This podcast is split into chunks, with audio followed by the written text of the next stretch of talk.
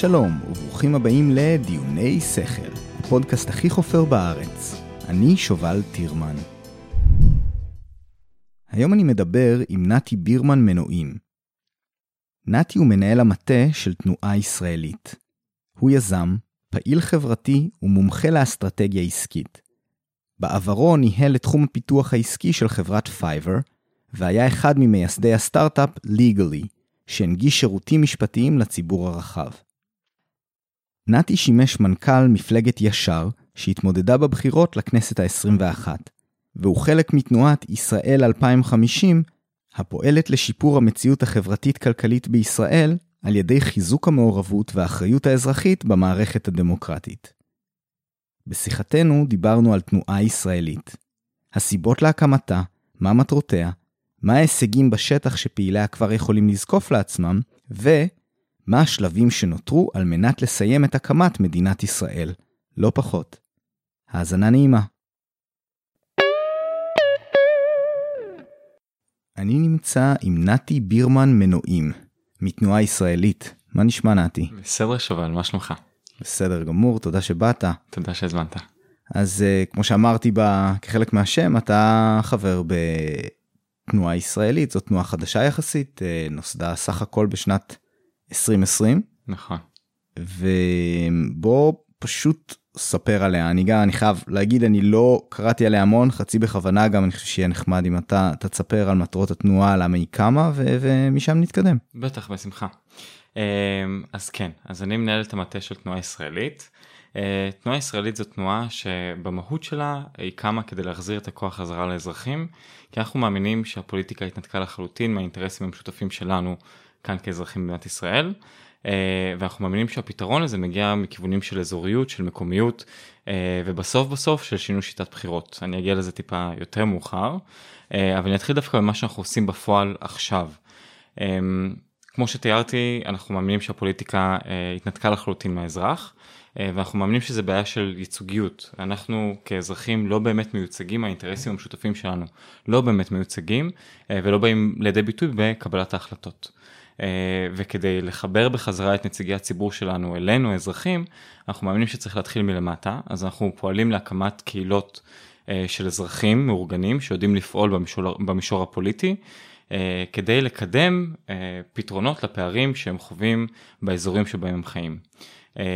הפעולה הזאת נעשית על ידי מארגנות ומארגנים קהילתיים שפועלים בכל מיני ערים ברחבי הארץ, ממש בשכונות, כדי לאתר ולמפות פערים של, אה, של אזרחים במגורים שלהם, איפה שהם חיים, אה, ואז לעבוד יחד איתם, לאתר מנהיגות ואנשים שהם יותר פעילים, יותר אקטיביסטים בתוך הקהילה הזאתי, ולעבוד יחד איתם בשביל לקדם את הפתרונות האלה בהתחלה בתוך עצמם ואחרי זה אל מול הרשויות. מתוך הפעולה הזאת, כמו שאמרתי, אנחנו מאתרים מנהיגות, אנחנו מובילים תוכניות הכשרה גם למארגנות וגם למארגנות קהילתיות וגם לנציגי ציבור. הכוונה אה, העקרונית היא ב-2023 אה, לתמוך במועמדים שיקומו מתוך הקהילות האלה וירוצו לרשויות מקומיות.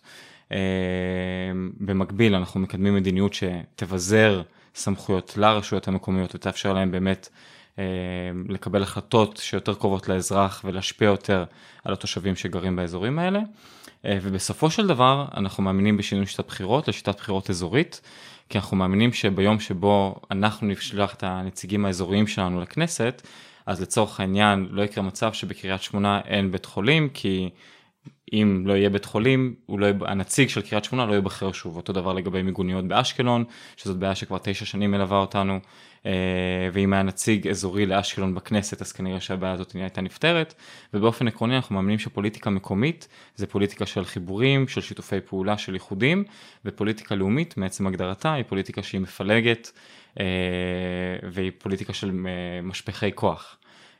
אז אנחנו מאמינים שגם בשביל להגיע לפתרון בשאלות הגדולות האידיאולוגיות שמלוות אותנו בישראל צריכה להיות פעולה מלמטה שמאפשרת לנו לקדם את האינטרסים המשותפים שלנו, אה, להגיע להכרעות בהם ומשם לעלות רמה ברמת השיח וברמת קבלת ההחלטות ולהתחיל אה, להציג פתרונות גם בשאלות הגדולות יותר או אולי האידיאולוגיות יותר, הלאומיות יותר. אז זה בגדול הסקופ של הדברים שאנחנו מדברים עליהם, זה כל טווח הפעולה. אבל אני אחזור רגע על באופן הכי בסיסי מה שאנחנו עושים ומה שאנחנו מאמינים בו, שינוי שיטת בחירות לשיטת בחירות אזורית, ובסוף כל הפעולה שאנחנו מובילים זה פעולה מלמטה למעלה בשביל להכין את כל התשתית שתוכל לקדם את השינוי המהותי הזה, השינוי המבני הזה שאנחנו רוצים לקדם. אוקיי, okay, אתה, אתה אמרת המון, אז ננסה טיפה אה, להיכנס פה לסבך. כן. אה, בוא רגע, אז בצד אחורה, למה, למה עכשיו? למה ב... טוב, כאילו, היה לנו, ואולי עדיין יש, אנחנו עוד לא יודעים, אה, משבר פוליטי, כמה מערכות בחירות היו? ארבע. ארבע? אוקיי, לא כן. הגענו לחמש. and counting, אבל כן, אה, בינתיים לא הגענו. איבדתי את הספירה שלי כנראה, אה, זה אומר משהו. אז אני יכול להבין, זה, זה היה בהשראת הדבר הזה, זה משהו שהתחיל עוד קודם.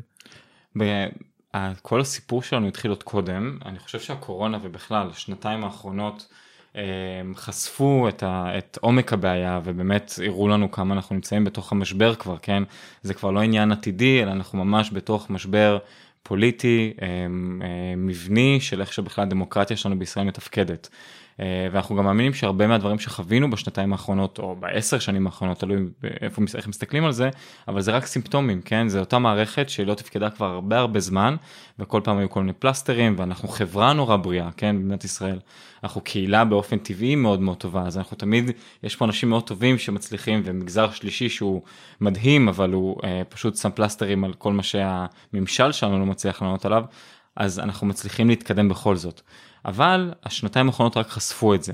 אה, ובאמת תנועה ישראלית בגלגול הזה ותחת השם הזה קמה לפני שנה כסוג של תגובה אה, למשבר האחרון ש, שאנחנו לדעתנו עדיין לא נחשפנו לעומק אה, של, של מה שהוא הולך להביא פה מבחינת תעסוקה, כלכלה ועוד כל מיני דברים שיגיעו בהמשך.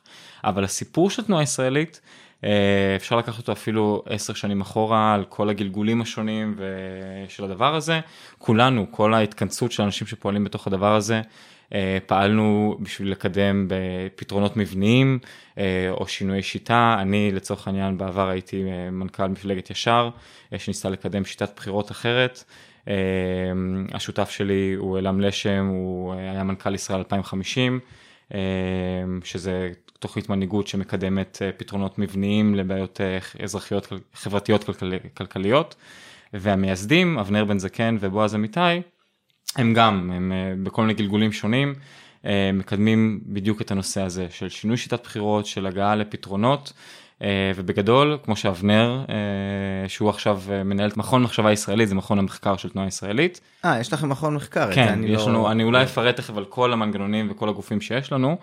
אמ, אבל הוא מנהל את, אה, את מכון המחקר, את המחשבה הישראלית, אה, והוא תמיד אומר שהחלוקה הפוליטית האמיתית בישראל אה, זה ממש לא בין ימין לשמאל וגם לא בין כל מיני אידיאולוגיות שונות כאלה, זה בין אנשים שיש להם אינטרס להשאיר את המצב זמני, מצב שהוא כמו שאנחנו חווים אותו עכשיו, ואנשים שמעוניינים להגיע לפתרונות ולסיים את הקמת המדינה. ברמה המהותית אנחנו באמת מאמינים שהקמת מדינת ישראל לא הושלמה עדיין, יש לו עוד הרבה שאלות פתוחות שלא ענינו עליהן, אה, וזה בגדול מה שההתארגנות הזאת באה לעשות. מעניין, אוקיי, זה, זה, ניסוח, זה מעניין.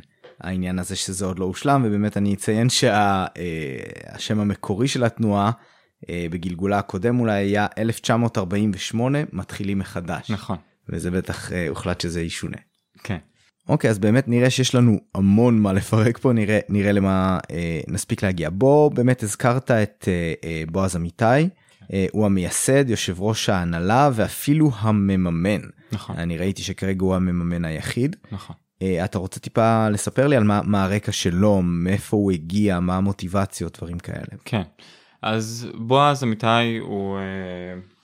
בחור אה, מבוגר, הוא, הוא בן 74, אה, תעשיין, אה, הוא מהנדס במקצוע, אבל תעשיין במה שהוא עשה בשנים האחרונות.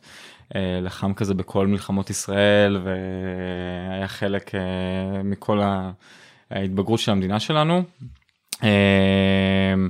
ואז לפני אני חושב שנתיים בערך הוא מכר, הוא הקים מפעלים בסין ובתאילנד ולפני שנתיים הוא מכר את המפעלים האלה לג'ונסון ג'ונסון זה בתחום המכשור הרפואי. Mm-hmm. וזהו אז ואז הוא התפנה לזה. הוא כן פעיל פוליטית כבר הרבה שנים.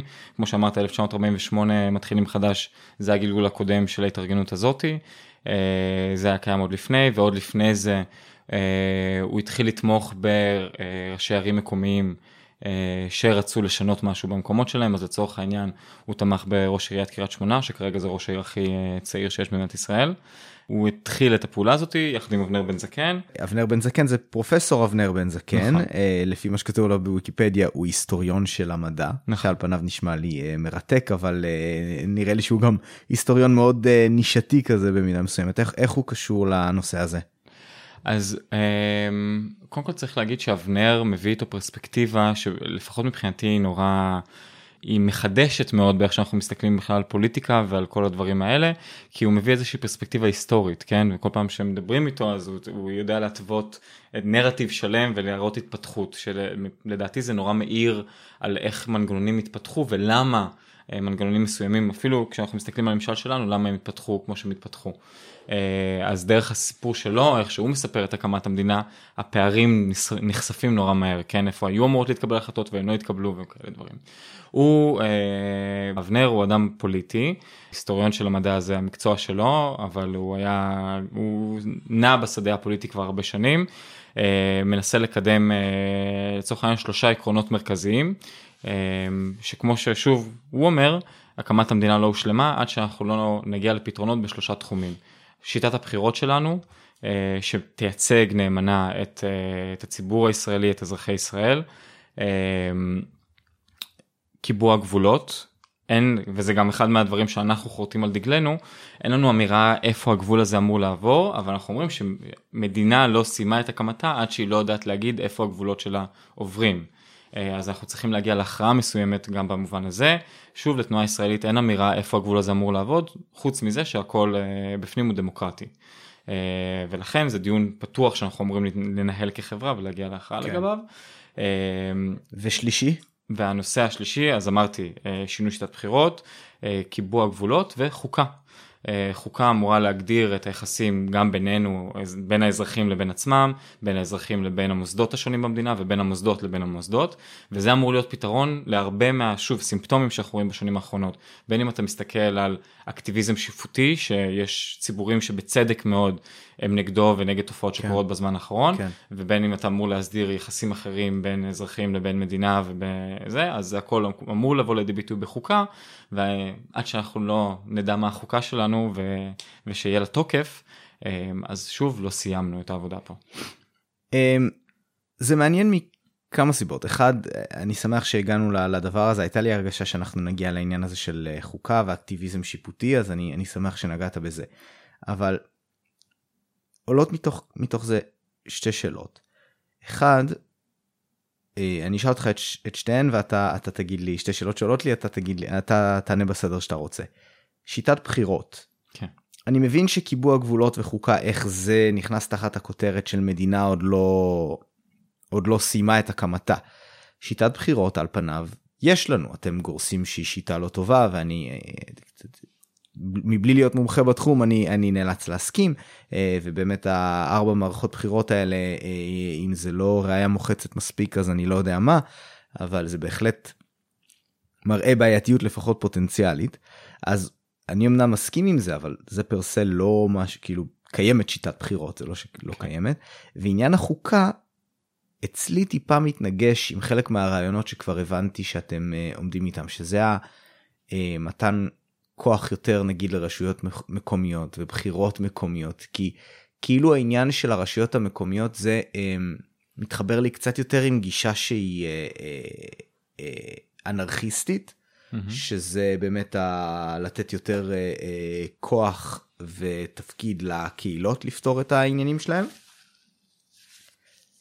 אבל מצד שני עניין החוקה הוא, הוא, הוא, הוא במידה מסוימת ההפך המוחלט של זה, זאת אומרת אנחנו צריכים להגיע להסכמה די גורפת על הכל, כי הסיבה שלא נכתבה חוקה עד עכשיו, והיום היא במידה מסוימת נראית רחוקה יותר מתמיד, היא כי אין הסכמה על כל מיני דברים. אה, בטח עם הציבורים ה... אה, נגיד נקרא לזה שממש בכותרת הם ציבורים שונים כמו אה, אתה יודע אם זה חילונים דתיים חרדים ערבים זה יהיה מאוד קשה להגיע להסכמה עם כל הציבורים האלה. אה, אז זהו סתם אני אני תוהה זה זה פתאום מרגיש לי כמו מעין קונפליקט כזה איך כן. אתה איך אתה מסביר את זה. אה, כן, אז אני אולי צריך להסביר, קודם כל צריך לסייג ולהגיד, אנחנו באים עם הרבה יותר שאלות פתוחות מאשר תשובות, להבדיל, לא להבדיל משום דבר, כן? אנחנו לא מאמינים כל כך בתעמולה ואידיאולוגיה, אנחנו מאמינים בלבנות דברים פרגמטיים מלמטה למעלה. אה, וכשאני מדבר על שלושת הדגלים האלה שאנחנו מניפים, שלושת הפתרונות שאנחנו מאמינים בהם בסופו של דבר, תחשוב על זה כעניין תהליכי, כן? שינוי שיטת בחירות, אתה צודק שזה לא, אולי זה לא באותו מקום יחד עם חוקה וקיבוע גבולות ברמה של איך שזה נשמע, אבל זה תנאי מקדים מבחינתנו. אתה לא יכול להגיע למקום שבו אנחנו נמצאים בבשלות מספיק כחברה, כדי לדבר על איפה הגבול עובר ומה החוקה שלנו, בלי שאנחנו נדע, בלי שתהיה מערכת, שיטה, שיכולה לתכלל את הדיון הזה, כן? ולאפשר לנו לבצע אותו. אז בוא רגע נעשה אה, אה, עיקוף קצר ובעצם רגע, ואני אגיד משהו, סליחה, כן, אני אגיד משהו בעיה. על חוקה, אמ, גם על חוקה. בואו נחשוב על זה בתור מסמך שאמור להגדיר את חוקי המשחק. זה לא משהו שאמור להכתיב לנו מה האידיאולוגיה של המקום שבו אנחנו נמצאים ושל המשטר שלנו, כי זה מסוכן. זה מה שזה אמור לאפשר לנו, זה חוקי המשחק שמאפשרים לנו לנהל דיון פוליטי אמיתי. אמ, ולזה אנחנו שואפים להגיע, כן? וזה יכול שוב להתבצע רק מלמטה, רק אחרי שאנחנו מבצעים את השיח הזה, שהוא שיח שמתבצע פוליטית על ידי הבחירות שאנחנו עושים, על ידי הפתקים שאנחנו שמים בקלפי, אבל בסופו של דבר הוא אמור להתבצע על ידי כל אזרחי ישראל, ולא מלמעלה, שלא משנה אם זה בית המשפט או פוליטיקאים כאלה ואחרים, מכתיבים לנו. אה, מה חוקי המשחק פה, כן? אנחנו מאמינים ברפובליקה בסופו של דבר, שזה מדינה שמשרתת את האזרחים שלה, ולא אזרחים שמשרתים את המדינה שלה. כן אה, אני, אני הייתי רוצה להאמין שכל מי שגר במדינה שלפחות מתיימרת להיות דמו, דמוקרטי היה רוצה לראות את זה בצורה הזאת נכון. אה, ולמען האמת אני לא אתפלא אם גם הלא דמוקרטיות יגידו יגידו את זה כן. כן. אה, בוא תספר לנו מה החזון שלכם באמת אז לשיטת ממשל אתם בעניין של לש, לשנות ואנחנו פתוחים לכל מיני דברים או שיש לכם משהו ממש in mind שאתם הייתם רוצים בדיוק ככה לקדם. אוקיי, אז יש לנו כבר אה, נתיב, כן? נקרא לזה ככה. אה, אנחנו מאמינים באזוריות, כמו שאמרתי, ו- ואנחנו מאמינים ששיטת הבחירות הנכונה, אה, או המתאימה יותר, היא שיטת בחירות אזורית. אגב, מדינות, אה, פוליטיקה, כן, באופן עקרוני, התפתחה, שהתפתחה מלמטה, שהיא לא פתאום הוכתבה ל... אה, לתושבים או לאזרחים, היא תמיד נבנתה, נבנתה ככה, היא נבנתה על ידי אזורים שבנו לעצמם נציגות ואחרי זה התלכדו אה, לממשל מרכזי יותר, אבל הייצוג הוא תמיד אזורי. ובזה אנחנו מאמינים. להגיד לך בדיוק מה השיטה ואיך זה הולך לראות, או מה אפילו החלוקה בין האזורים, את זה אנחנו עדיין חוקרים ולכן הקמנו גם מכון מחקר שבוחן מה מגוון הפיל... הפילוחים האפשריים. אה, בין האזורים וגם אנחנו לא ממציאים שום דבר יש הרבה עבודה שנעשתה על מדינת ישראל צריך להגיד שהרעיון של אזוריות הוא עוד מימי בן גוריון זה דובר כאילו בן גוריון בעצמו אמר שזאת שיטת הבחירות שהוא היה רוצה לקדם. אה, וזה... אתה גם רואה מדי פעם כאילו איזשהו שבב קטן של זה לפעמים בשריונים לרשימות בכנסת. לגמרי. וה... שריון למישהו מעיירה כזאת ושריון למישהו מכזה מקום כי אני לא יודע האמת בדיוק למה זה קיים ככה אבל זה כנראה מגיע מאיזשהו רצון ל- לייצוגיות מסוימת. אז, כי המפלגות הגדולות הם נבנו ככה כן צריך להגיד את זה כל תנועה שיש לה תוקף שיש לה סמכות אזרחית שבאמת מקבלת את התוקף שלה מתוך האזרחים היא הייתה צריכה להיבנות אזורית. ש"ס היא כזאת הליכוד נבנתה ככה. העבודה מפא"י כל זה זה הכל היה הם התבססו על סניפים הנציגים המקומיים זה פשוט נשכח כי עברנו לאיזושהי רמה בגלל זה אנחנו אומרים זה לא זה לא שזה ככה הומצא זה זה הפוליטיקה התנתקה באיזשהו זה, רמה. זה, זה ממש ממש נכון ואני אתן לזה דוגמה. אני הייתי אה, אה, רשום במפלגת העבודה עד לפני כמה מערכות בחירות אה, וזה מדהים לראות שעדיין בגלל החוקים של המפלגה יש כל מיני דברים שהיום נראים לי הזויים כמו צירים שנבחרים. צריך לבחור כן. צירים שהם הולכים ובוחרים. כאילו השיטה האזורית קיימת שם. אתה בוחר איזשהו ציר שזה די דומה למה שקורה בארצות הברית עם, ה, עם השיטה האלקטורלית שהולכים בשמך לבחור והצירים האלה הם אנשים שכאילו אתה לא שמעת עליהם בחיים שלך כי כי אין באמת פעילות של סניף שאתה הולך ופוגש את האנשים אז זה, זה, זה מאוד הזוי כמה תשתית יש למפלגה שאגב כמעט נמחקה לאחרונה ועדיין התשתית הזו קיימת מסיבות היסטוריות. אמ, אגב היא כמעט נמחקה, לזה כבר פרשנות אישית, אבל היא כמעט נמחקה, חלק מהעניין זה זה, כי כבר לא נהייתה הלימה, אי אפשר. כל מי שנשאר במפלגת העבודה זה נאמני מפלגת העבודה ועכשיו אולי הם מצליחים לגייס עוד uh, דורות חדשים אבל בסופו של דבר הם סגרו הרבה מהסניפים האזוריים אין יותר הסתמכות על כל העניין הזה והם לא היחידים כן הרבה מפלגות אפילו הליכוד שכן יש לה. אה, חלוקה אזורית מאוד חזקה והרבה מהנציגים של הליכוד עולים ברמה האזורית, אבל זה נורא בולט שברגע שהם נבחרים הם מתנתקים מהאינטרסים האלה, הם מתנתקים לחלוטין מהאינטרסים האזוריים. כן, זה כאילו כמעט טכני, מישהו נכון. שנכנס על תקן הקול הצעיר או הקול של, אני שוב, אני לא זוכר איזה נציגים יש, אבל בטח יש איזשהו אה, נציג דרום או נציג פריפריה או לא יודע מה, כאלה דברים. זה כאילו פשוט מקפצה קטנה בתוך הפריימריז, נכון. ולא לא כי באמת הרימו אותו מהאזור הזה. אז אם נחזור למה ששאלת בנוגע לשלושת הדגלים ומה החשיבות, כאילו איפה זה נכנס, אז קודם כל אין פה תוקף של זמן, כן? כשאני מדבר על חוקה וקיבוע גבולות, זה משהו שאנחנו, אתה יודע, זה יכול להיות בין 20 שנה ל-50 שנה ל-100 שנה קדימה, אף אחד לא באמת יכול להגיד מתי אנחנו נהיה בשלים לקבל החלטות ולנהל את השיח הזה ו- ולעמוד מאחוריו. שינוי שיטה זה משהו שהוא נורא פרגמטי, זה משהו שאנחנו מקווים ש... החל מאחרי שנת 2023 ששם אנחנו שמים לעצמנו את המבחן הפוליטי הראשון שלנו אה, שאנחנו נוכל להתחיל אה, לקדם כבר אז או אפילו לפני זה אבל זה כן זה משהו בטווח הקצר יחסית כי הוא מהווה איזשהו תנאי. ואז כל הפעילות שלנו, כמו שאמרתי, הדגל שאנחנו מניפים העיקרי זה פרגמטיות, כן? אתה לא תמצא בהתארגנות שלנו ימין או שמאל, ואפילו יש הרבה שיח כזה, כי אנחנו אנשים מאוד פוליטיים, ו... ואנחנו חושבים שלשים את הכל על השולחן ולדבר על זה, זה התרופה הכי טובה לכל uh, פילוג שיכול להיות. Uh, אבל בהתארגנות יש אנשים מכל צידי המפה הפוליטית, כי מה שמאחד זה הפרגמטיות הזאת. אז, אז האמת שזה די מעניין אותי. אני הייתי רוצה לדעת כמה דברים. קודם כל, האם אה, העניין האזורי הזה בכלל תקף למדינה קטנה כמו ישראל? האם למישהו שיגיע מבחוץ, בסדר, אני ואתה פה בארץ מרגישים שאתה יודע, שעה נסיעה מפה מהמרכז זה עולם אחר, אבל אה, אני לא יודע, אולי לאנשים בחוץ זה יראה ממש הזוי שאנחנו בכלל שוקלים את זה, זה אה, כאילו, מדינת זה... ישראל, כמות האוכלוסייה של מדינת ישראל, יש, יש ערים עם, אה, עם כזו כמות של אנשים. אה, אז אני אני לי כמובן זה לא נראה כזה הזוי אבל אני תוהה אם לא אם לא שווה לעצור לרגע ולחשוב אם זה בכלל הגיוני.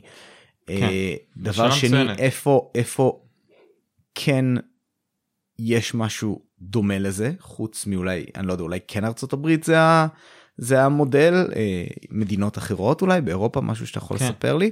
ושאלה אחרונה בהקשר הזה האם אתם יודעים על מדינות בהן הצליחו לעשות כזה דבר בהם החליפו בצורה כזאת אני לא מדבר על אתה יודע כשיש מהפכה במדינה כן. אה, שהיא הרבה פעמים מלווה באלימות אז כל מיני דברים משתנים אבל אם היה מקום שבו באמת קמו אזרחים ואמרו חרא שיטת בחירות בואו נחליף לשיטה בטח אם יש לך דוגמה עם משהו שעברו לאזורי אבל באופן כללי אה, הייתי שמח לשמוע אם יש לך משהו כזה. כן.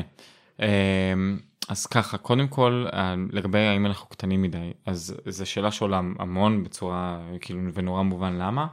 אמ, כי תמיד אנחנו משווים את עצמנו לארה"ב ולמדינות נורא גדולות שאנחנו אומרים אוקיי הסקייל שלהם זה מצדיק את העניין אבל האמת היא שבסוף זה לא עניין של גודל זה רק עניין של אה, כאילו שוב ייצוג. יש מדינות הרבה יותר קטנות הרבה פחות אוכלוסייה שווייץ לצורך העניין אה, מדינות באירופה שהן יותר קטנות והן מיישמות אה, שיטת בחירות אזורית, אה, רק כי זה מהווה ייצוג יותר גדול. ו- וזה, וזה מאוד נפוץ, שאלת איפה עוד זה קורה, שוב אני אגיד, רוב שיטות הבחירות הן מבוססות על אזוריות, כן? רוב אירופה, אם היא, בין אם זה צרפת, בין אם זה ספרד, מתבססות על שיטה אזורית, ארה"ב אנחנו יודעים שהיא מתבססת על שיטה אזורית, אמ, וככה, האמת היא שרוב השיטות ככה הן פועלות. לגבי איפה היה מצב שבו נעשתה המהפכה הזאתי, יש כמה, שתנועה באמת קמה ואז היא עשתה איזושהי מהפכה מאוד משמעותית, זה קורה יותר ויותר. אה, יש אה, מפלגות באיטליה, מפלגת חמשת הכוכבים, פודמוס בספרד, אה, יש דוגמאות לזה בטיוואן, יש דוגמאות בניו זילנד. שזה באמת מפלגות שקמו על בסיס הצורך בלשנות שיטה או, mm. או לעשות משהו שונה והצליחו. זה בדרך כלל מפלגות שקמות מלמטה, הן באמת מפלגות עממיות, המפלגות הפופוליסטיות אפילו נקרא לזה ככה, כי הן מייצגות את העמדה הפופולרית. ומה זה אומר? שברוב המקומות האלה הם נמנעים דווקא מהשיח, שוב, אני אומר, האידיאולוגי ההוא ש...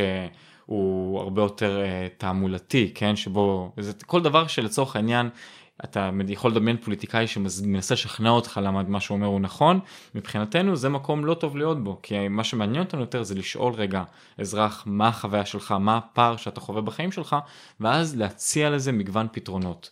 ואנחנו ביחד צריכים להסתכל באופן נורא שקול על סך הפתרונות האלה ולבחור מה הפתרון הכי טוב. וזה מה ששיטת בחירות אזורית מאפשרת לנו, כי אנחנו מסוגלים לחשוף את הפערים האמיתיים, שהם קשורים לתחבורה, שהם קשורים לכלכלה, לחינוך, לתעסוקה, לכל הדברים שהם באמת מרכיבים את החוויית חיים שלנו כשאנחנו יוצאים מהבית.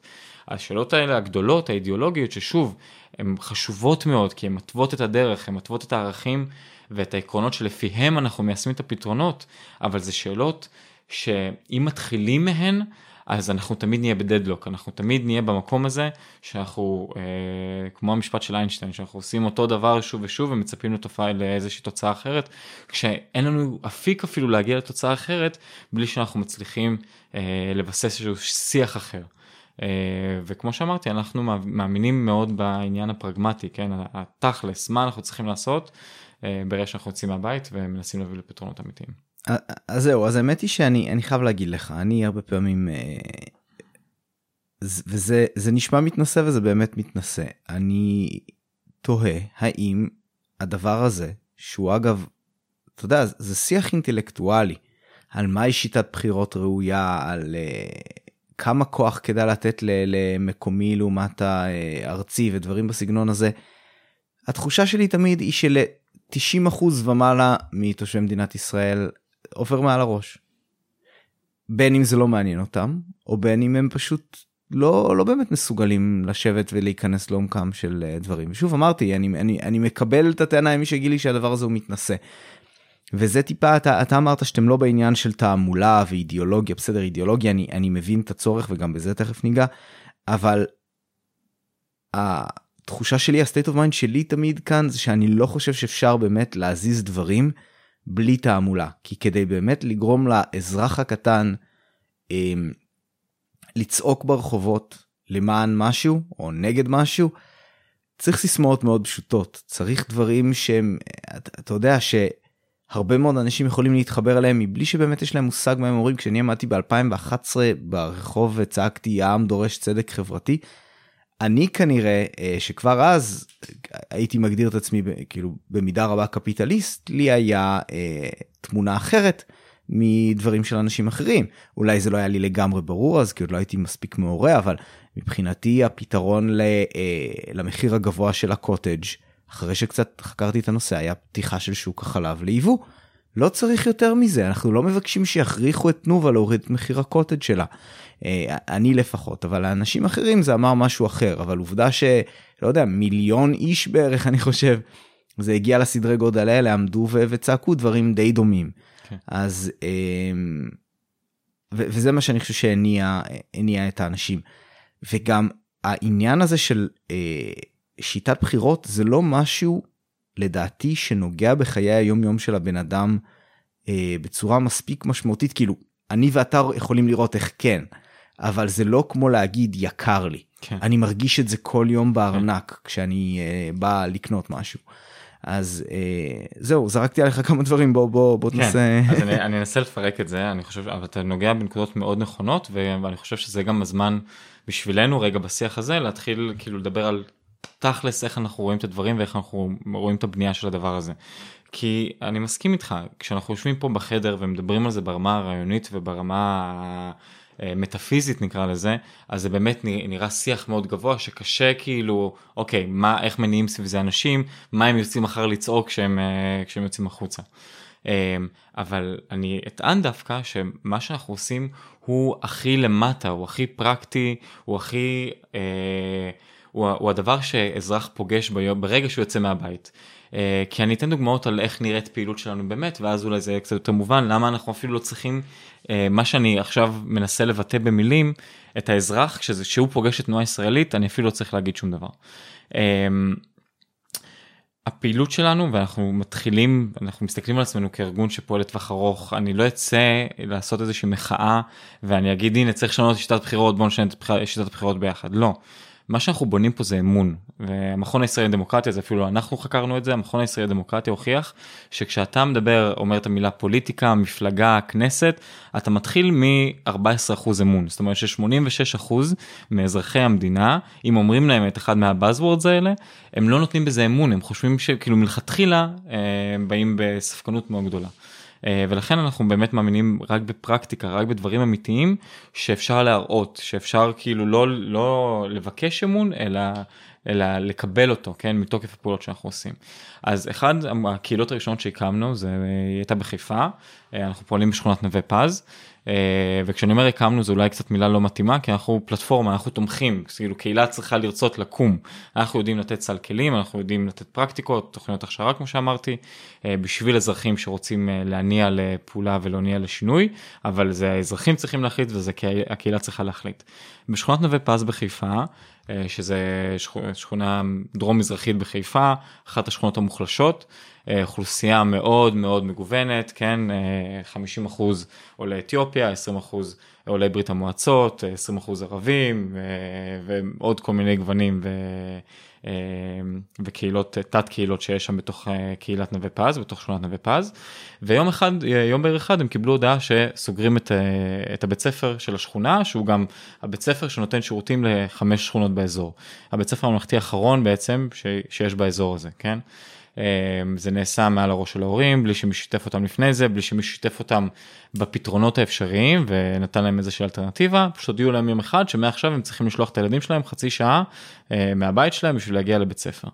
התפקיד שלנו במקום הזה זה לבוא, לעבוד יחד איתם, קודם כל למפות את הפער, להסביר למה... אה, איך נוצר הקשר איתכם?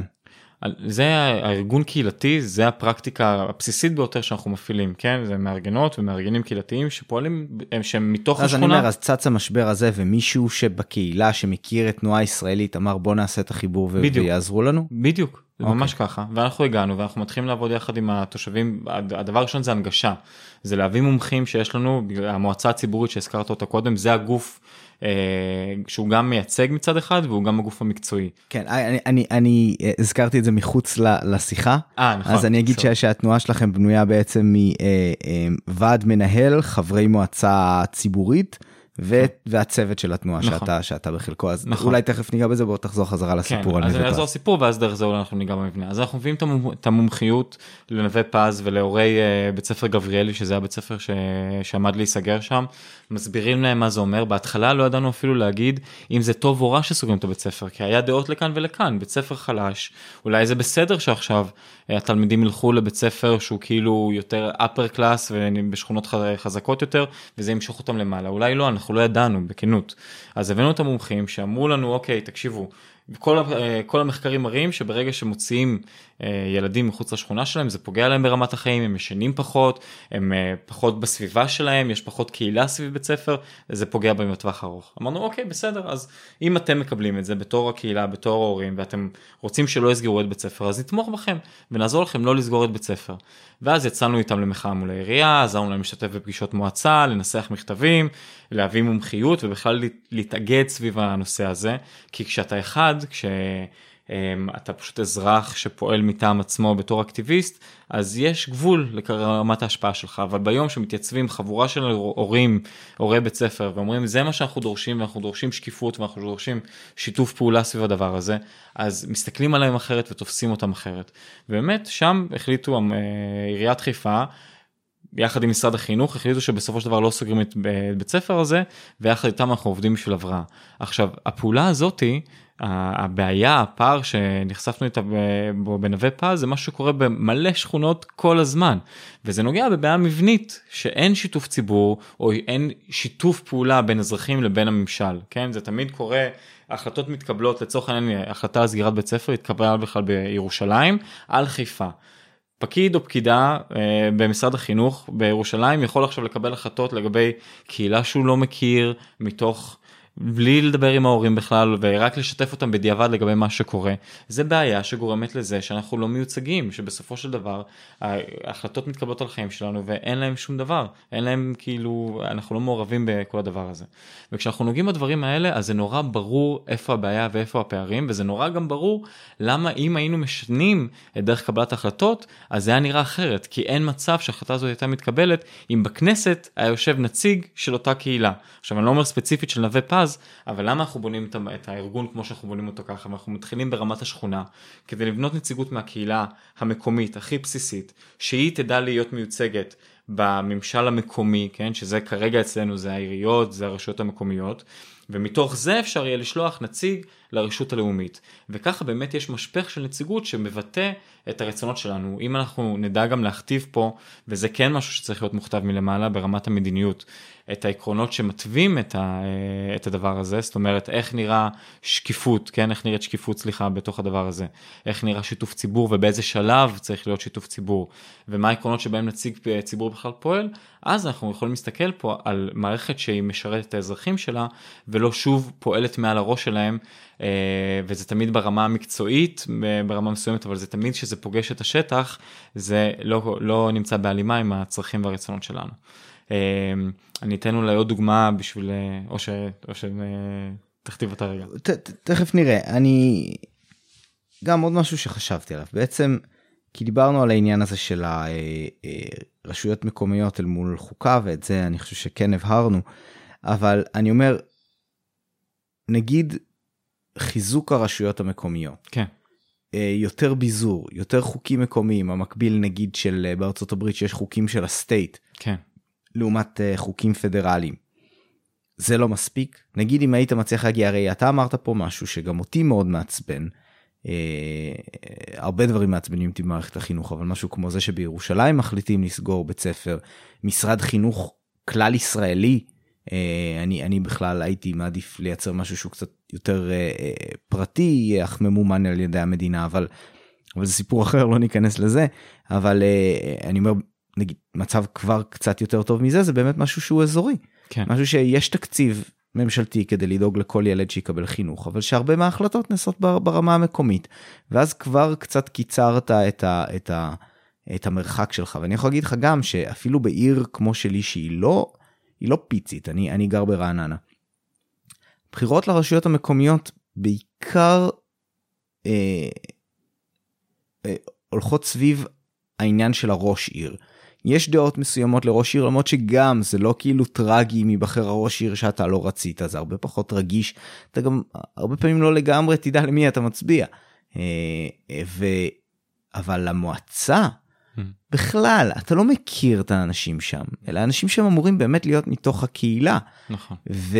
אמ, ואתה יודע אה, כאילו מי שזה מעניין אותו יכול למצוא קצת אבל אבל זה כאילו אני מתאר לעצמי שהסיבה שאנשים לא כל כך מעורבים בזה זה כי באמת אומר מה הם כבר יכולים לעשות. מה כבר איזה כוח יש להם זה לא זה לא כל כך נוגע בי ואני אומר יכול להיות בהקשר הזה שאולי מספיק לחזק את הרשויות המקומיות לייצר תנועה שבה אה, אה, מבחינה חוקית עוד אחריות עוברת לרשות כן. המקומית. אה, ו... ואז אולי אתה לא צריך שתות, לשנות שיטת בחירות כי כן. רוב המשקל מתקבל פה וזה מה שנותן לך את במקום שיהיה לך נציג בכנסת או במה שתחליף של הכנסת של מישהו אזורי פשוט הנציג האזורי שלך הוא באזור שלך ועושה כן. את ההחלטות החשובות. כן אז קודם כל אני מאוד מסכים איתך מאוד אין ספק שאתה צודק וגם ובגלל זה אנחנו רואים בזה פעולה בשלבים. חד משמעית לבזר אה, סמכויות לרשויות המקומיות. זה גם זה דיוק, חלק מדיון קצת יותר רחב של מה התפקיד בכלל של ממשל ואיפה הוא נמצא כן? אנחנו בישראל חיים במשטר מאוד ריכוזי. אה, בכלל גם זה יש לזה תוקף היסטורי ורגע מה ההשפעות של מי שהקים את המדינה ומאיפה הוא מגיע. אבל אנחנו חיים בשלטון מאוד מאוד ריכוזי ואפשר רואים את זה בכל הנדבכים בחיים שלנו. אה, וחד משמעית אם היה הרבה יותר אה, יכולת קבלת החלטות עצמאית לרשויות מקומיות תחת הגדרות, תחת רגולציה ותחת חלוקת משאבים שהיא אינטליגנטית, אז היינו רואים פה דברים מאוד אחרים. אבל, ובגלל זה זה מה שאנחנו עושים עכשיו, זה השלב הראשון, עד 2023, כמו שאמרתי, עד הבחירות המוניציפליות הקרובות, זה מה שאנחנו עושים. אנחנו מצד אחד בונים קהילות, כן, של אזרחים שמודעים פוליטית, וזה אמור לפתור את הדבר השני שאמרת, של תחושת חוסר המסוגלות של הרבה מאזרחי המדינה, שמבחינתם זה פשוט מאוד לא נגיש, כן? כל הסיפור הזה של פוליטיקה, קודם כל זו מילה שכבר יש לה צבע נורא בוהק ושעושה להרבה אנשים אנטיגוניזם, איך שהם פוגשים אותו. כן. אבל בכלל כל התחום הזה הוא מאוד לא נגיש, ואנשים תמיד מופתעים כמה הוא כן יכול להיות נגיש. אתה יודע, זה קצת, אני מסתכל על זה כמו... מקצוע עריכת דין, מקצועות פיננסים כאלה, שיש לך מידלמנים בינך לבין השירות שאתה אמור לקבל או מה שאתה אמור לקבל mm-hmm. בסוף, ככה גם הפוליטיקה שלנו בנויה, מתוך, מתוך זה שאין לאף אחד אינטרס לזה שאתה באמת תהיה מעורב יותר. כן, זה לא, לא כן. קורה, זה גם במועצות אה, המקומיות וגם ב, ברשות הלאומית שלנו, כן, בממשל הלאומי, אין, מרגע שהם שם אין אינטרס, אתה מהווה רק נטל בתור אזרח, בטח. בעצם זה שאתה מעורב. זה הנבחרים עוד מילא, אבל בסוף אחר כך זה גם יורד לפקידים שבכלל אין להם שום אינטרס שאתה נכון. תהיה מרוצה ממשהו. זה רק כן? מעכב וזה רק זה וזה רק קושי, אז למה? עכשיו, אמרת, אנחנו לא מכירים את החברי מועצה שלנו, בוא אפילו נחשוב רגע, ועכשיו אנחנו, אנחנו בחברה הרבה יותר פוליטית אחרי השנתיים האחרונות, אז אנחנו קצת יותר מודעים, ועדיין, כמה מתוך 120 חברי הכנסת אנחנו מכירים? יותר מזה, כמה מתוך 120 חברי הכנסת אנחנו תכלס בחרנו, וכשאנחנו חושבים על זה ככה, מעטים מאוד. למה? כי בסוף רוב הפוליטיקה שלנו המפלגתית בנויה על ראש, ה, ראש המפלגה. נכון. גם המקומית. אז כשאתה בוחר, אתה בוחר ראש, שהוא בוחר את כל הרשימה תחתיו. כן. עכשיו, למי הנאמנות תהיה ברגע שראש הרשימה בוחר את כל הרשימה שלו, ואנחנו רואים את זה across the board, לא משנה אם אני מדבר על ימין או על נכון. שמאל, הנאמנות לראש הרשימה, לא אליך בתור אזרח. ולכן קבלת ההחלטות גם נראית כמו שהיא קראת, אה, נראית כרגע. אז אם אנחנו מדברים על המקום הזה של כן, ביזור סמכויות הוא שלב ראשון, הוא יפתור חלק מהבעיות, אבל הוא לא יפתור את הבעיות המהותיות ששומרות אותנו באיזשהו דדלוק פוליטי כזה, כן? שאי אפשר לקבל פה הכרעות והחלטות ולהציע פתרונות גם לדברים הגדולים. זה לא שאנחנו נגדם, אנחנו לא מנסים להימנע מהדיון ה... אה, הגבוה על היחסים בינינו לבין השכנים שלנו, אה, על היחסים בין הדת לבין המדינה, אנחנו לא, להפך, אנחנו פשוט לא חושבים שיש בשלות לגעת בנושאים האלה לפני שאנחנו עוברים דרך ואתה רואה את זה בצורה חוש. מאוד אה, אה, ברורה עכשיו, אותי אישית זה משגע, אני, אני, אני בטוח שיש טיעונים לצד השני, אני אציג את איך שאני רואה את זה, שהאופוזיציה מתנגדת לחוקים. שהיא על פניו אמורה לתמוך בהם. נכון. שזה חוקים שהם מתאימים למה שהם מנסים לקדם. כי זה לא משרת אותם מבחינה פוליטית. אה, וזה משגע את השכל, כי אתה אומר, עזוב, מספיק, כאילו אני יכול לדמיין המון דרכים לעקוף את זה, שאני בטוח שיש להם גם אה, צד שני שאולי הוא לא טוב, כמו הצבעה חשאית של חברי כנסת. אה, יכול להיות מזה גם הרבה מאוד רע ושחיתות ודברים כאלה, אבל, אבל בעיקרון מספיק שאתה היית אומר חברי הכנסת לא, כאילו אין דרך לאכוף את זה שהם יצביעו לפי המשמעת של המפלגה שלהם. כי הם, ואז הם בעצם, אתה מקווה שהם יצביעו מצו מצפונם ולא מתוך אה, איזה שהם החלטות כאלה. כן. אז, אה, ואז אתה היית רואה בכל מיני כאלה מצבים ש, שכן היה לך כמה ח"כים שאומרים, לא, אני לא מצביע נגד החוק הזה, אני בעדו. נכון. אה, ואף אחד לא ידע, אז נכון. אני כבר אצביע. אבל זה, זה, זה, זה, זה, כאילו, ברור שזה קצת נאיבי, יש עם זה המון, המון אבל... בעיות עם מה שהצגתי כרגע. אבל... זה, אנחנו בשיא האבסורד, אנחנו פשוט בשיא האבסורד. ותשמע, אנחנו, המצב הזה שבו אנחנו יותר מתעסקים במשחקי כיסאות ו, והמשחקים הפוליטיים האלה שתכלס התפקיד שלהם זה לשמר כוח, כן? זה לשמר כוח של מי שכבר נמצא בתוך המערכת ולקבע את העמדה שלו שמה. אנחנו לא מבינים לאיזה התנגשות חזיתית אנחנו הולכים. עד 2050 אוכלוסיית ישראל 2060 אוכלוסיית ישראל הולכת להכפיל את עצמה. התשתיות במדינה לא ערוכות לכל הדבר הזה. התחבורה שלנו מפגרת דרסטית אחרי כל העולם. החינוך שלנו מפגר אחרי כל העולם. הכלכלה שלנו בדרך למקומות מאוד לא טובים. תעסוקה בכלל הולכת אה, להיות פה קטסטרופה.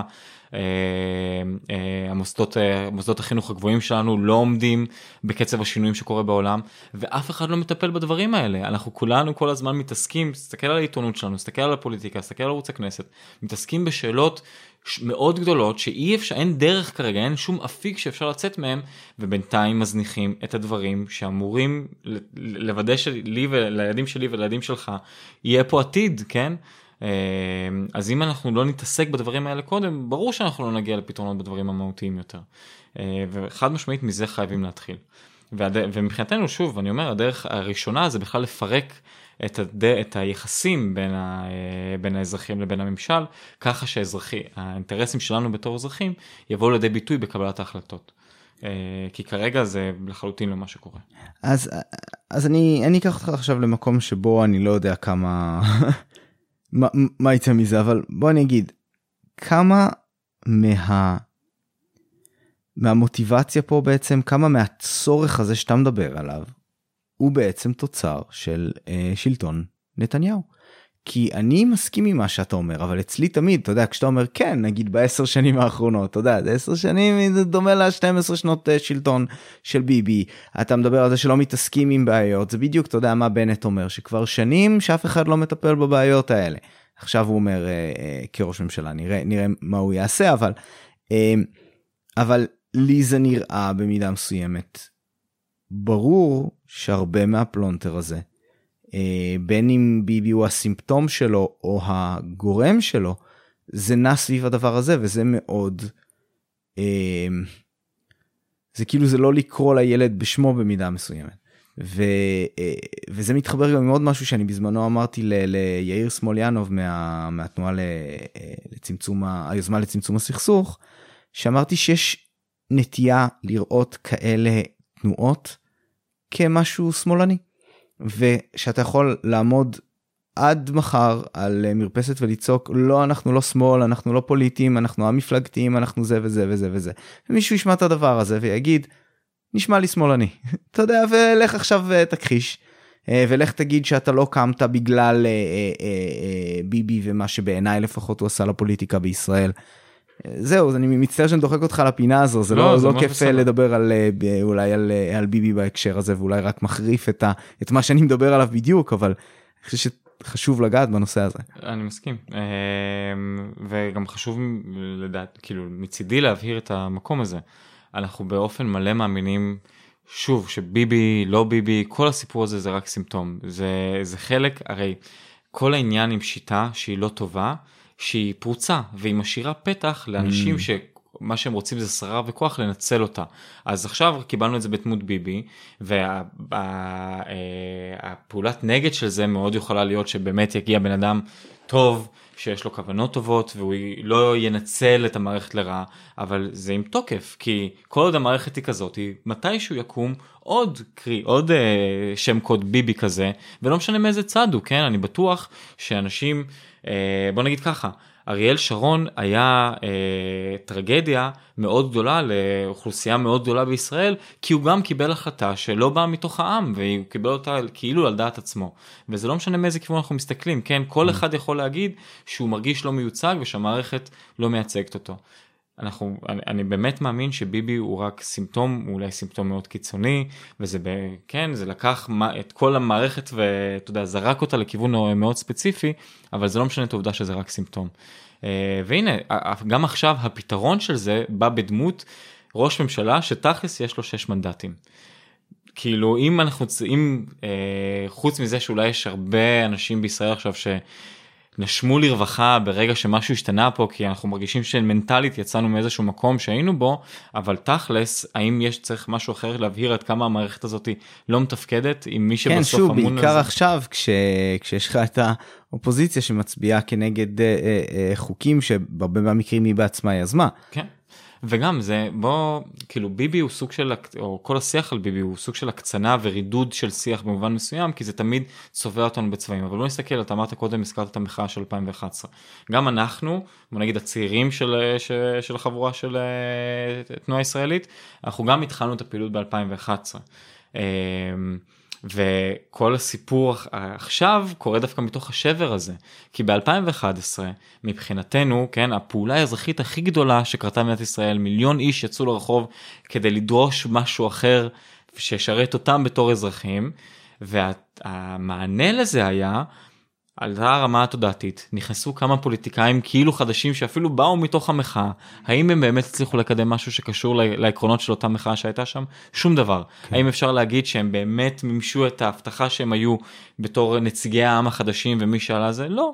נכנסו למערכת אותה פוליטיקה, אותו פילוג, אותו, אותו רידוד של השיח וחוסר יכולת להתמודד עם דברים מורכבים ועם שיח מורכב יותר ועם פתרונות מורכבים יותר שהם לא שחור או לבן, שהם לא רק ישר נצבעים באיזשהו, באיזשהו צבע של ימין או שמאל. וברור שעכשיו הכי קל לצבוע, כן? זה תמיד קל לבוא ולהגיד בסדר, זה, זה, יש לזה ניחוח כזה ימני או שמאלני או whatever. אני כן חייב להגיד, אנחנו עוד לא נכווינו מזה כל כך. אני חושב שזה דווקא בגלל שאנחנו באים מהשטח ופועלים בשכונות, אתה יודע, השכונות שבהן אנחנו פועלים עכשיו, זה ב, אנחנו בשכונת התקווה ב, אה, בתל אביב, בשכונה ד' בבאר שבע, כמו שאמרתי נווה פז אה, בחיפה וכל האזור הזה. במקביל אנחנו בחליסה בחיפה, אה, בקבביר, בעוספיא ופועלים בעוד הרבה הרבה מקומות. כשאתה נוגע באנשים עצמם, הדבר הזה הוא לא רלוונטי, ואני אפילו אתן עוד דוגמה אחת מתוך הפעולה שאנחנו עושים. אמ, רוב המאזינים כנראה לא יודעים שבישראל יש דירוג אשראי. אלה שכן יודעים שיש דירוג אשראי, הם חד משמעית לא יודעים מה הפרמטרים שמרכיבים את דירוג אשראי הזה, כי הוא לא חשוף, כן? זה, זה לא גם יודע. אגב משהו חדש יחסית. כן, ואף אחד לא יודע מה מרכיב את זה. עכשיו, כשאתה פועל בשכונת חליסה בחיפה, כן? אוכלוסייה ערבית, אה, חברה ערבית, אם אתה גר לפני רחוב מסוים אתה יכול לקבל משכנתה אם אתה גר אחרי רחוב מסוים אתה לא יכול לקבל משכנתה. עכשיו קוראים לזה בהרבה שמות כן ישר מתחילים להניף פה דגלים של גזענות ושל טה תכלס מה שקורה זה שאין תוכנית מתאר עירונית אה, לשכונת חליסה בחיפה והבנקים לא ממשכנים אה, נכסים שהם לא יודעים מה העתיד שלהם. Mm-hmm. זה תופעה שהיא נורא זה תכל'ה זה מה שקורה כן? זה איזשהו פער באיך שהממשל פועל ובמה שהבנקים מסתמכים עליו. אנחנו פוגשים אותו דבר בשכונת התקווה בתל אביב כן? ששם אחוזי הצבעה מאוד גבוהים לליכוד לצורך העניין. ופה יש אזרחים שהם מצד אחד אלה ערבים אלה ליכודניקים אבל יש משהו נורא פרגמטי נורא תכל'ס שמשפיע על החיים שלהם משתפים פעולה סביב הדבר הזה. כי כשאתה מדבר על החיים עצמם ועל הדברים שתכל'ס מפריעים לנו אתה לא יכול לצבוע את זה. כולנו רוצים חינוך כולנו רוצים תחבורה כולנו רוצים גישה ל... לאשראי ולמשאבים ולהון המשותף שלנו פה בחברה. אתה אי אפשר לקחת את זה לכיוונים אז אני כן אגיד שאנחנו עדיין לא, לא נדרשנו להתמודד עם, ה, עם השיח המרודד הזה אני מאמין שאנחנו נגיע לשם גם אה, אבל אני חושב שיש לנו תשובה מאוד טובה לזה והיא באה לידי ביטוי גם באיפה שאנחנו פועלים היא באה לידי ביטוי בדברים שלשמם אנחנו פועלים כי זה תמיד יעלה מהשטח אנחנו לא מחליטים למה אנחנו מקדמים עכשיו אנחנו תמיד מבינים מה הפער ואת זה אנחנו מקדמים וזה בא לידי ביטוי באנשים שמרכיבים את זה תסתכל על מי שמרכיב את הצוות המנהל או את הצוות העובד של תנועה ישראלית ואתה לא תצליח, לא תצליח למצוא שיוך פוליטי מובהק. אה, אחד מהדברים שאנחנו מאוד מאמינים בהם זה המגוון הזה שהוא מבחינתנו מפריע הרבה יותר אה, גם את השיח וגם את הפעולות שלנו. אז בוא רגע באמת ספר לנו על המבנה של, ה, של התנועה הזאת. כן. אמ, אז כמו שאפשר להבין מהדברים שאני אומר הדבר הכי בסיסי והכי חשוב פה זה, זה הפעילות שטח. אה, והתנועה קודם כל מבוססת על, על זרוע השטח שלה. אלעם לשם הוא זה שהוא מנהל השטח שלנו אה, ויש לנו שלוש מנהלות מחוזיות אה, שאחראיות על כל אזור בארץ ותחתיהן אה, זה מארגנות. זה, זה בהתנדבות אני מבין אני משער. אז חלק כן חלק לא. המנה, המארגנים קהילתיים ואנשי השטח זה רובם בהתנדבות. המנהלות המחוזיות צוות שכיר. Mm-hmm. יש לנו מנהל תוכן, יש לנו זרוע תוכן שלמה, שבכלל התפקיד שלה העקרוני זה לבצע את המיפוי בשטח להבין מה הפערים שאנחנו פוגשים בשכונות ואחרי זה לדעת להנגיש את זה חזרה גם לאזרחים וגם אה, לעירייה, לגורמי הממשל, לגורמים יזמיים שקשורים, נגיד הרבה מהדברים שאנחנו פוגשים זה בתחומי התכנון העירוני בכלל, כן? כי הוא משפיע על הרבה מה, מהדברים שאנחנו חווים בחיים. אז צריך גם להנגיש פה את, ה, אה, את הדעה האזרחית או את מה שעולה מהשטח ליזמים, אז זה חלק מהפעולה. אז אמרתי ארגון השטח. החלק השני זה המטה, זה הזרוע שאני מנהל, והתפקיד שלנו זה לבנות את ארגז הכלים שמשרת את הקהילות. Mm. אז לצורך העניין יש לנו קליניקה, קליניקת תכנון אזרחית, שכל התפקיד שלה זה להיכנס לתוכניות התחדשות עירונית, להבין מה קורה שם, להנגיש אותם, שוב, כמו שאמרתי, לאזרחים מצד אחד, מצד שני לקבל את הסקירה הזאת של, ה, של האזרחים והעמדה שלהם ולהנגיש אותה לגורמים הרלוונטיים בממשל וגורמים יזמיים, יש לנו קליניקה משפטית, אה, כמובן זרוע יחסי ציבור וסושיאל וכל המקום הזה, שוב כדי לאפשר אה, סוג של מיקרופון לקהילה, כן, קהילה שמנסה לפעול למען עצמה היא נורא מוגבלת במשאבים ובאמצעים שלה, אנחנו עוזרים להפוך את, את האישו לאישו שהוא גם, אה, אתה יודע, שהוא תקשורתי, שהוא חדשותי ו, ואפילו מקבל הד לאומי. אז זה הזרוע שאני אחראי עליה, זה המטה. יש כמו שאמרת את המועצה הציבורית אה, של התנועה שזה החבר'ה עם המומחיות כלכלנים אנשי חינוך מהנדסים עירוניים. אה, מתכננים עירוניים סליחה. פשוט זה מה זה אנשים שהמומחיות שלהם מדי פעם נעזרים בה? כן זה גם גוף שאנחנו יודעים להתייעץ בו להביא אליו שאלות מאוד גדולות שאנחנו רוצים לדון עליהם זה גם גוף שממנו אנחנו מביאים את אנשי המקצוע נגיד לצורך העניין בשכונת התקווה יש שם תהליך מאוד מאוד קשה של תכנון עירוני, הולך להשפיע מאוד על כל מי שגר שם, ולרוב האזרחים אין מושג מה באמת קורה, רק אם אתה מקורב או שיש, או שאתה בעל עניין, אז יש לך גישה טיפה יותר טובה, רוב האזרחים אין להם מושג איך זה הולך להשפיע עליהם, אז אנחנו קיימנו מפגשי ציבור שם והבאנו אה, אדריכל עירוני שיבוא ויסביר, הוא מתוך המועצה הציבורית, הדר סקר, שיבוא בכלל להסביר לתושבים מה המשמעות של הדברים שקורים שם. Mm. אה, אז זה הגוף הזה של המועצה הציבורית. אה, יש את מכון המחקר, אה, מחשבה ישראלית, שזה הגוף שמתעסק בשאלות הגדולות יותר, כמו איזה שיטת בחירות באמת, איך נראית שיטת הבחירות האזורית, איך, איך מרכיבים חוקה, אה, שאלות כלכליות מאוד גדולות, אבל זה התפקיד שלו, של הגוף הזה. וגוף ההכשרה, שהוא אחראי על ההכשרה של המארגנות והמארגנים הקהילתיים, הכשרה של נציגי ציבור שעולים מתוך הקהילה. בגדול אנחנו רואים אותו בתור גוף שממיר אקטיביסטים למארגנים ואחרי זה לנציגים. אז זה בגדול מה שמרכיב את התנועה. כן, תשמע, אני חייב להגיד שבשביל ה... אה, לא יודע, שנה וקצת שאתם פועלים זה סך הכל נשמע מאוד מרשים, כל הארגון הזה. ותגיד לי, איך, ה... איך התגובות ברשתות? יש כן. לכם כבר אה, אנשים מודעים לדבר הזה? אני לא יודע, כאילו בגלל שהשם הוא כזה גנרי, תנועה ישראלית, כן. אני אפילו לא יכול לענות בכנות על השאלה של אם שמעתי כן. אה, עליכם לפני שיצרנו קשר. כן. Um, התגובות אלינו תשמע, אני אגיד משהו. לעבוד בשטח ולעבוד עם מול אנשים אמיתיים. אני, אנחנו עבדנו בשטח הרבה לפני שהקמנו את הסושיאל וכל זה. זה אחד הדברים הכי ממלאים שאתה יכול לחוות בכלל. כי שם הפידבק האמיתי והוא מיידי כן? כשאתה בא לעזור אה, לתושבים עם הבעיות ביטחון שלהם בשכונה כי, כי אין תאורה ברחוב או שאין אכיפה להרבה מהדברים שאתה בא לעזור עם הבית ספר שאתה בא לעזור עם שאלות כאלה שהם אתה רואה שאתה משפר חיים של אנשים באופן מיידי ואתה משנה תודעה כן? אתה משנה תודעה במובן של מה אני יכול לעשות בתור אזרח ומה אנחנו יכולים לעשות שאנחנו באים ביחד.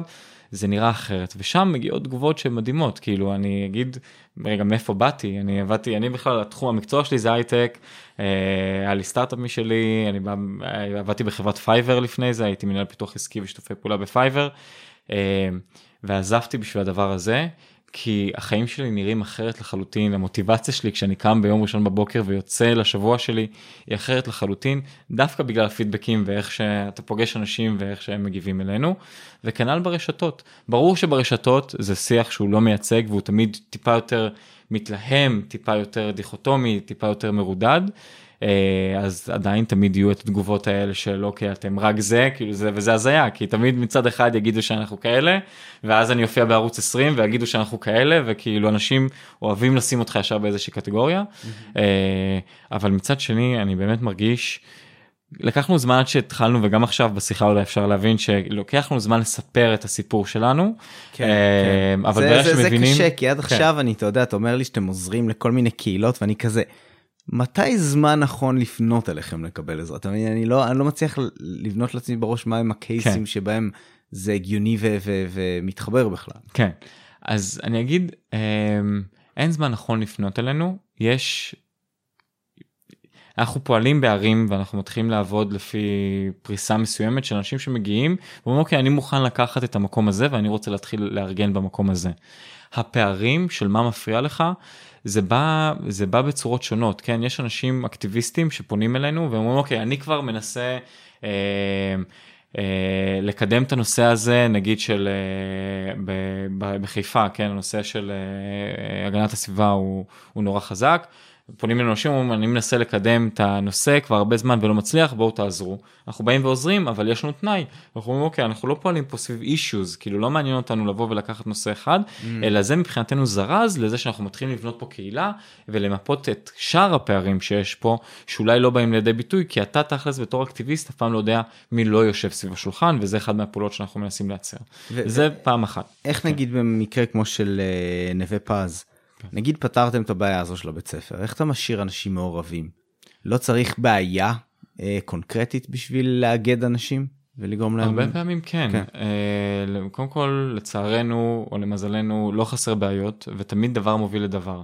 המקום הזה של אה, קצת אה, להתחיל מהנושאים, הוא בשביל להתלכד סביב משהו, כן? הוא, הוא איזושהי פעולה מאוד קונקרטית שאפשר להתחיל לעבוד סביבה. אבל העניין הוא שברגע שקהילה מתחילה לעבוד ביחד, מלא דברים מתחילים לצוף. ואני שוב אסתמך על הפעולה בנווה פז, כי היא הדגימה לנו את זה בצורה מאוד בולטת. אבל אה, נווה פז, היה, היה שם קבוצה של הורים מסוימת, קטנה יחסית, שניסתה לקדם את הנושא. ואז אתה מגיע לשכונה ואתה שואל אותם רגע יש פה מלא אוכלוסיות כן יש פה את עולי אתיופיה יש פה את החברה של ברית המועצות יש פה את החברה הערבית אתם פועלים יחד איתם או שאתם פועלים לבד אתה מקבל תשובות לא לא דיברנו איתם אנחנו פועלים לבד אוקיי בואו נתחיל כי אנחנו צריכים להתחיל להתארגן צריך להגדיל את הכוח שלנו בואו נדבר איתם הם גם מורים באותו בית ספר. וכשאתה מתחיל להתחבר סביב הנושאים המשותפים גם צפים עוד הרבה יותר דברים ופתאום מבינים את הכוח של קהילה אז אפשר להמשיך לפעול. Mm. אגב נווה פז ובית ספר גבריאל שמה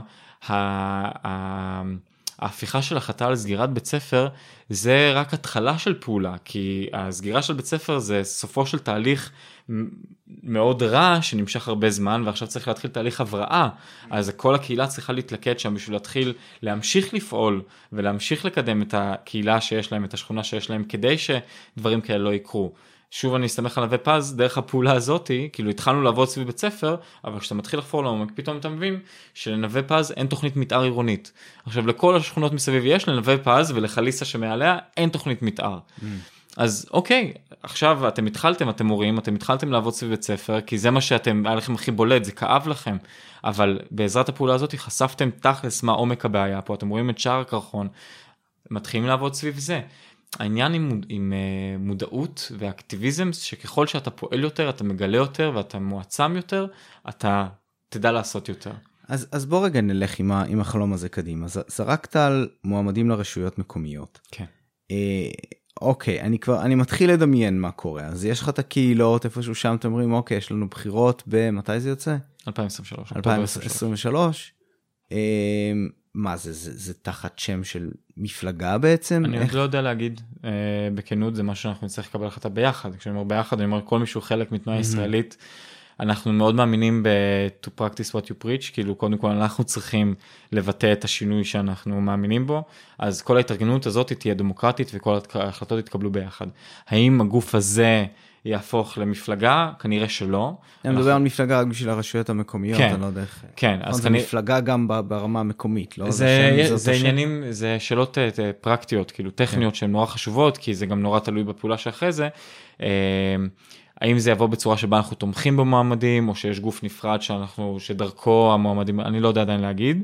אמ, אבל הדבר החשוב הוא שהנציגים יהיו כאלה שאו שהם באו מתוך הקהילות והם באים עם כל הסמכות של הקהילה, או שהם יודע, מבינים לעומק את העניין עם ההתממשקות הזאת, כן? Mm-hmm. להבין איך, אה, איך הם אמורים להיבחר רק בצורה דמוקרטית ואיך השיח הזה אמור לראות. אוקיי, okay. ונגיד ויש כבר נציגים בכמה וכמה מועצות מקומיות, אפילו נגיד כן. בדי הרבה. איך הדבר הזה כרגע זה מרגיש שאין שום קשר בין המועצות המקומיות לבין כן. uh, מה שקורה בשלטון. בסופו של דבר אתה תצטרך לייצר רוב נכון. מאוד גדול בכנסת בשביל לשנות שיטת ממשל. נכון. Uh, איך אתה מדמיין כזה מצב קורה? אני יודע, אתה הבהרת שזה לא משהו שאתם מצפים שיקרה תוך מעט זמן, שזה דורש, לא יודע, מומנטום ושינוי תפיסה וכאלה כן. דברים, אבל למה בעצם רשויות מקומיות זה שלב ביניים בכלל.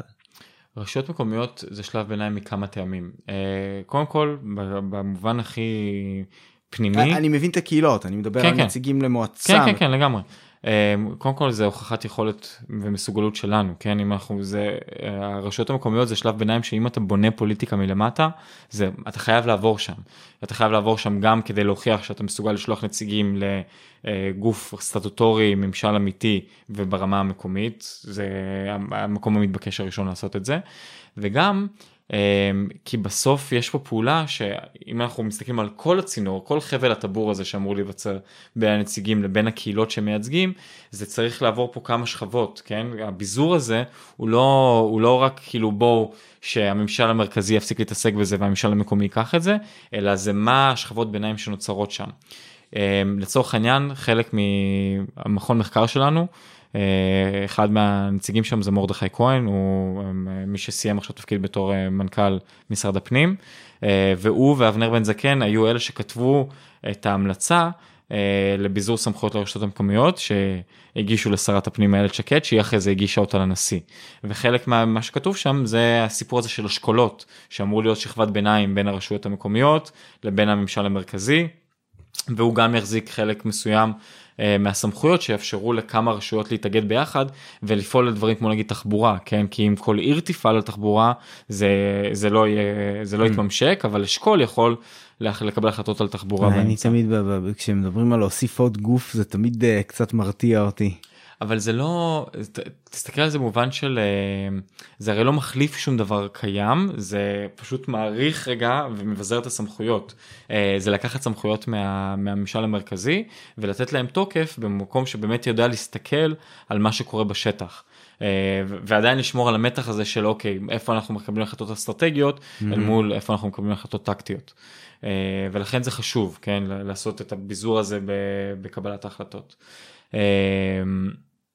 בסוף אם אנחנו מסתכלים על זה שאנחנו רוצים לשלוח נציגים אזוריים לרשות הלאומית, אה, לפרלמנט שלנו לצורך העניין, הם גם צריכים לדעת לדבר ולדעת לקבל החלטות יחד עם רשויות מקומיות ולכן זה שכבה שהיא צריכה להיות מוכנה לזה בגלל זה אנחנו אומרים. כן.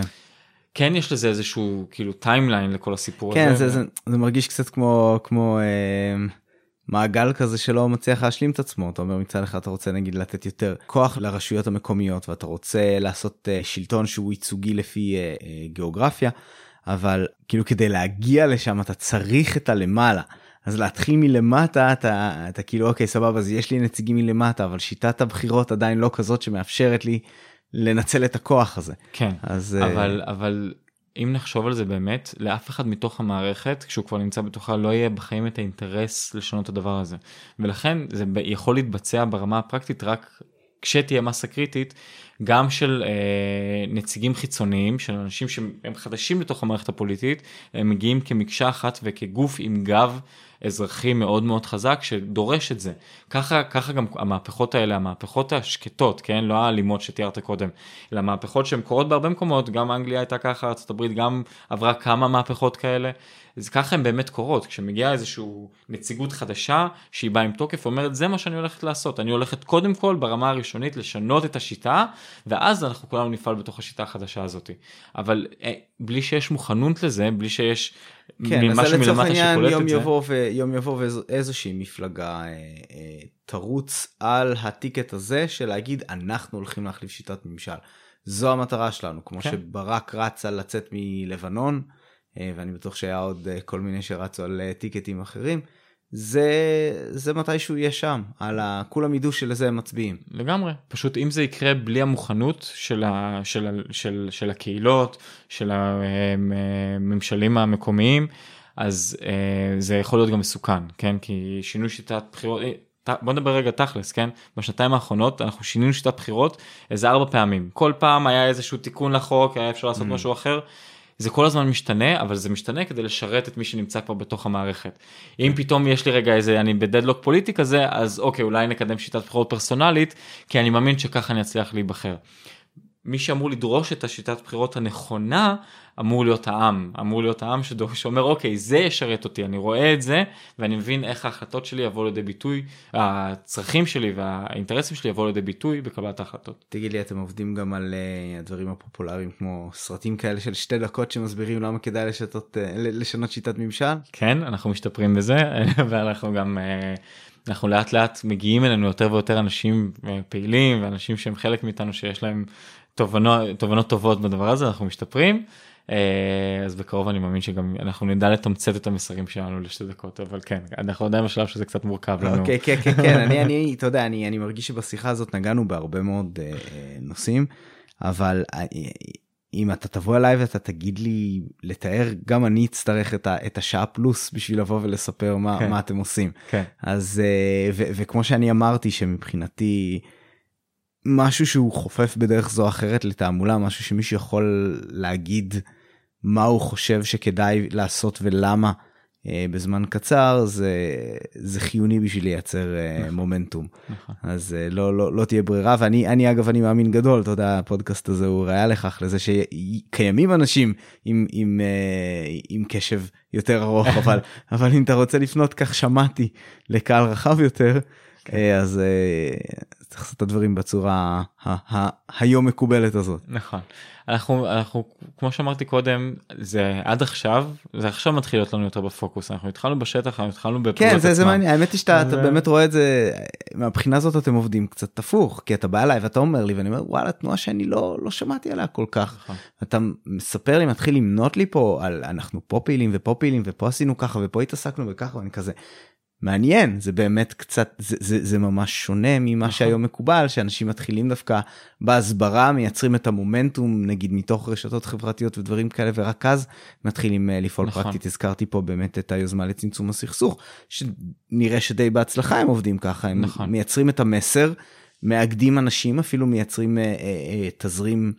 אה, מזומנים מהדבר נכון. הזה ומתחילים לחלחל את זה עכשיו. ההשקפה שלנו העקרונות פעולה שלנו הם באמת הפוכים במובן הזה גם היוזמה לצמצום.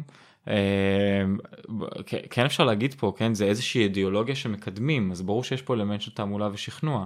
כן. אצלנו אה, ואני כן אגיד אתן פה את הקרדיט לבועז אמיתי שהוא אפילו בפרספקטיבה שלו על גיוס תרומות אחד הדברים שהוא אמר זה אני מגיע לפה.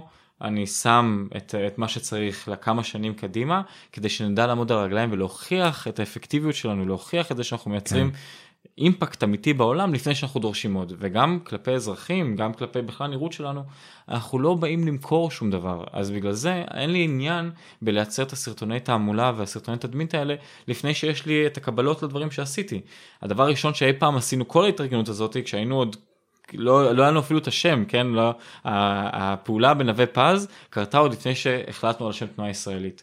כי מה שעניין אותנו זה קודם כל לבחון את עצמנו ולפעול כבר בשטח ולהתחיל לצבור את, ה, את הניסיון הפרקטי הזה וגם להביא קבלות להראות לאזרחים שאם אנחנו מגיעים אנחנו באמת אנשים אה, נעיד על עצמנו רגע שאנחנו באים עם הרבה ניסיון במובן הזה של שינוי אה, מדיניות ושינוי אה, מול הממשל אז לבוא ולהגיד כן חבר'ה כשאנחנו מגיעים ואנחנו מגיעים עם הרבה רעש והרבה באז לשכונה יש לנו ון שהוא נראה סופר מגניב הוון הצהוב והפולקסווגן של תנועה ישראלית אנחנו יודעים לייצר הרבה נראות אנחנו מגיעים ואנחנו עושים את הפעולות ואחרי זה אנחנו נדע לספר את הסיפור.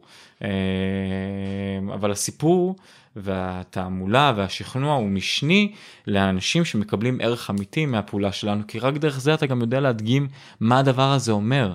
אנשים כל כך רגילים לזה שמספרים להם ומבטיחים להם ויום אחרי זה שוכחים מהם. תחשוב כן. כמה פעמים אמרו לך בעשר שנים האחרונות שהולכים לעבוד על להוריד את מחירי הדיור. מכחלון ועד כל פוליטיקאי שהגיע לפוזיציה הזאת אמר שהוא הולך לעשות משהו ובפועל כן. אנחנו נמצאים ב-17% יותר ממה שהיינו לפני uh, שלוש שנים. Mm-hmm. אז אנחנו אין לנו עניין בזה בכלל כן אנחנו נמצאים בשטח אנשים ש... אנחנו פועלים בשכונות שלהם, מכירים אותנו. ואז בעצם רוב המנגנון שלכם הוא פה לאוזן, כי אתה אומר בשטח איך מגיעים בכלל. כאילו. כן, כן, אנשים ש... איך שהם בכלל מגיעים אלינו, תכלס עד עכשיו, כן, ושוב, כמו שאתה רואה, הנה עכשיו אני מופיע בפודקאסט, אנחנו מתחילים רגע להיות יותר רציניים באיך שאנחנו מדברים כלפי חוץ, אבל רוב ההזמנות שלנו היו מישהו ש... שמע שהצליחו למנוע את הסגירה של אה, בית ספר גבריאלי שם, והוא מתמודד עם סגירה של בית ספר בקריות, בקריית ים לצורך העניין, אז הוא פנה אלינו כי אמר שהוא ראה את אה, סיפור ההצלחה הזה. זה דווקא כן משהו שאתה יכול למצוא בתקשורת, כאילו נגיד אם כן. תחפש נווה פז וגבריאלי, אתה. תראה את העניין הזה. אה, אה, אם אתה תראה, תסתכל על אה, תכנון עירוני בשכונת התקווה, אתה תראה שתנועה ישראלית פועלת מול העירייה בכל הנושא הזה של שיתוף ציבור ואיך זה הגיוני שבכלל משתפים אותם בשלב 5-6 של התכנון העירוני ולא בשלב 0. מהמם. אז אנשים מכירים אותנו כשהם רואים את הפעולות שלנו בשטח וזה תכלס מה שמעניין אותנו בשלב הזה כשיגיע השלב הנכון ואנחנו נצטרך לעלות אה, ברמת ההסברה אז אני מאמין שגם נדע לעשות את זה ברמה אפקטיבית אבל קודם זה הקילומטראז' בשטח. שמעניין. על פניו אין לי ספק, כן, נראה שאתם יודעים מה אתם עושים. יופי, אז אה, מילים אחרונות לפני שנארוז פה? אמ, קודם כל תודה רבה על האירוח ובכלל על השיחה הזאת. אמ, אני כן אגיד שיש לנו תוכנית מאוד סדורה ואנחנו כמו שאמרת אנחנו באמת יודעים מה אנחנו עושים מהמם. אבל כל הדבר הזה אין שום סיכוי להצליח בלי מסה קריטית של אנשים שפועלים בשביל לקדם את הדבר הזה ומתוך הדבר הזה. ולכן כל מי שעכשיו שומע ומזדהה באיזשהו מובן עם מה שאנחנו אומרים או לחילופין היה רוצה להגיד להאיר את עינינו על איזשהו פער שהוא מזהה בין אם זה בחוויה האזרחית האישית שלו או שמשהו שהוא מכיר דברו איתנו אנחנו באים אנחנו נהנים למקומות האלה בדיוק ואנחנו מחפשים את המקומות האלה בדיוק אז אנחנו מאוד נשמח לשמוע. מגניב, אוקיי, טוב, אז אה, תודה רבה לנתי, ותודה רבה למאזיננו, ואנחנו נתראה בפרק הבא של דיוני שכל.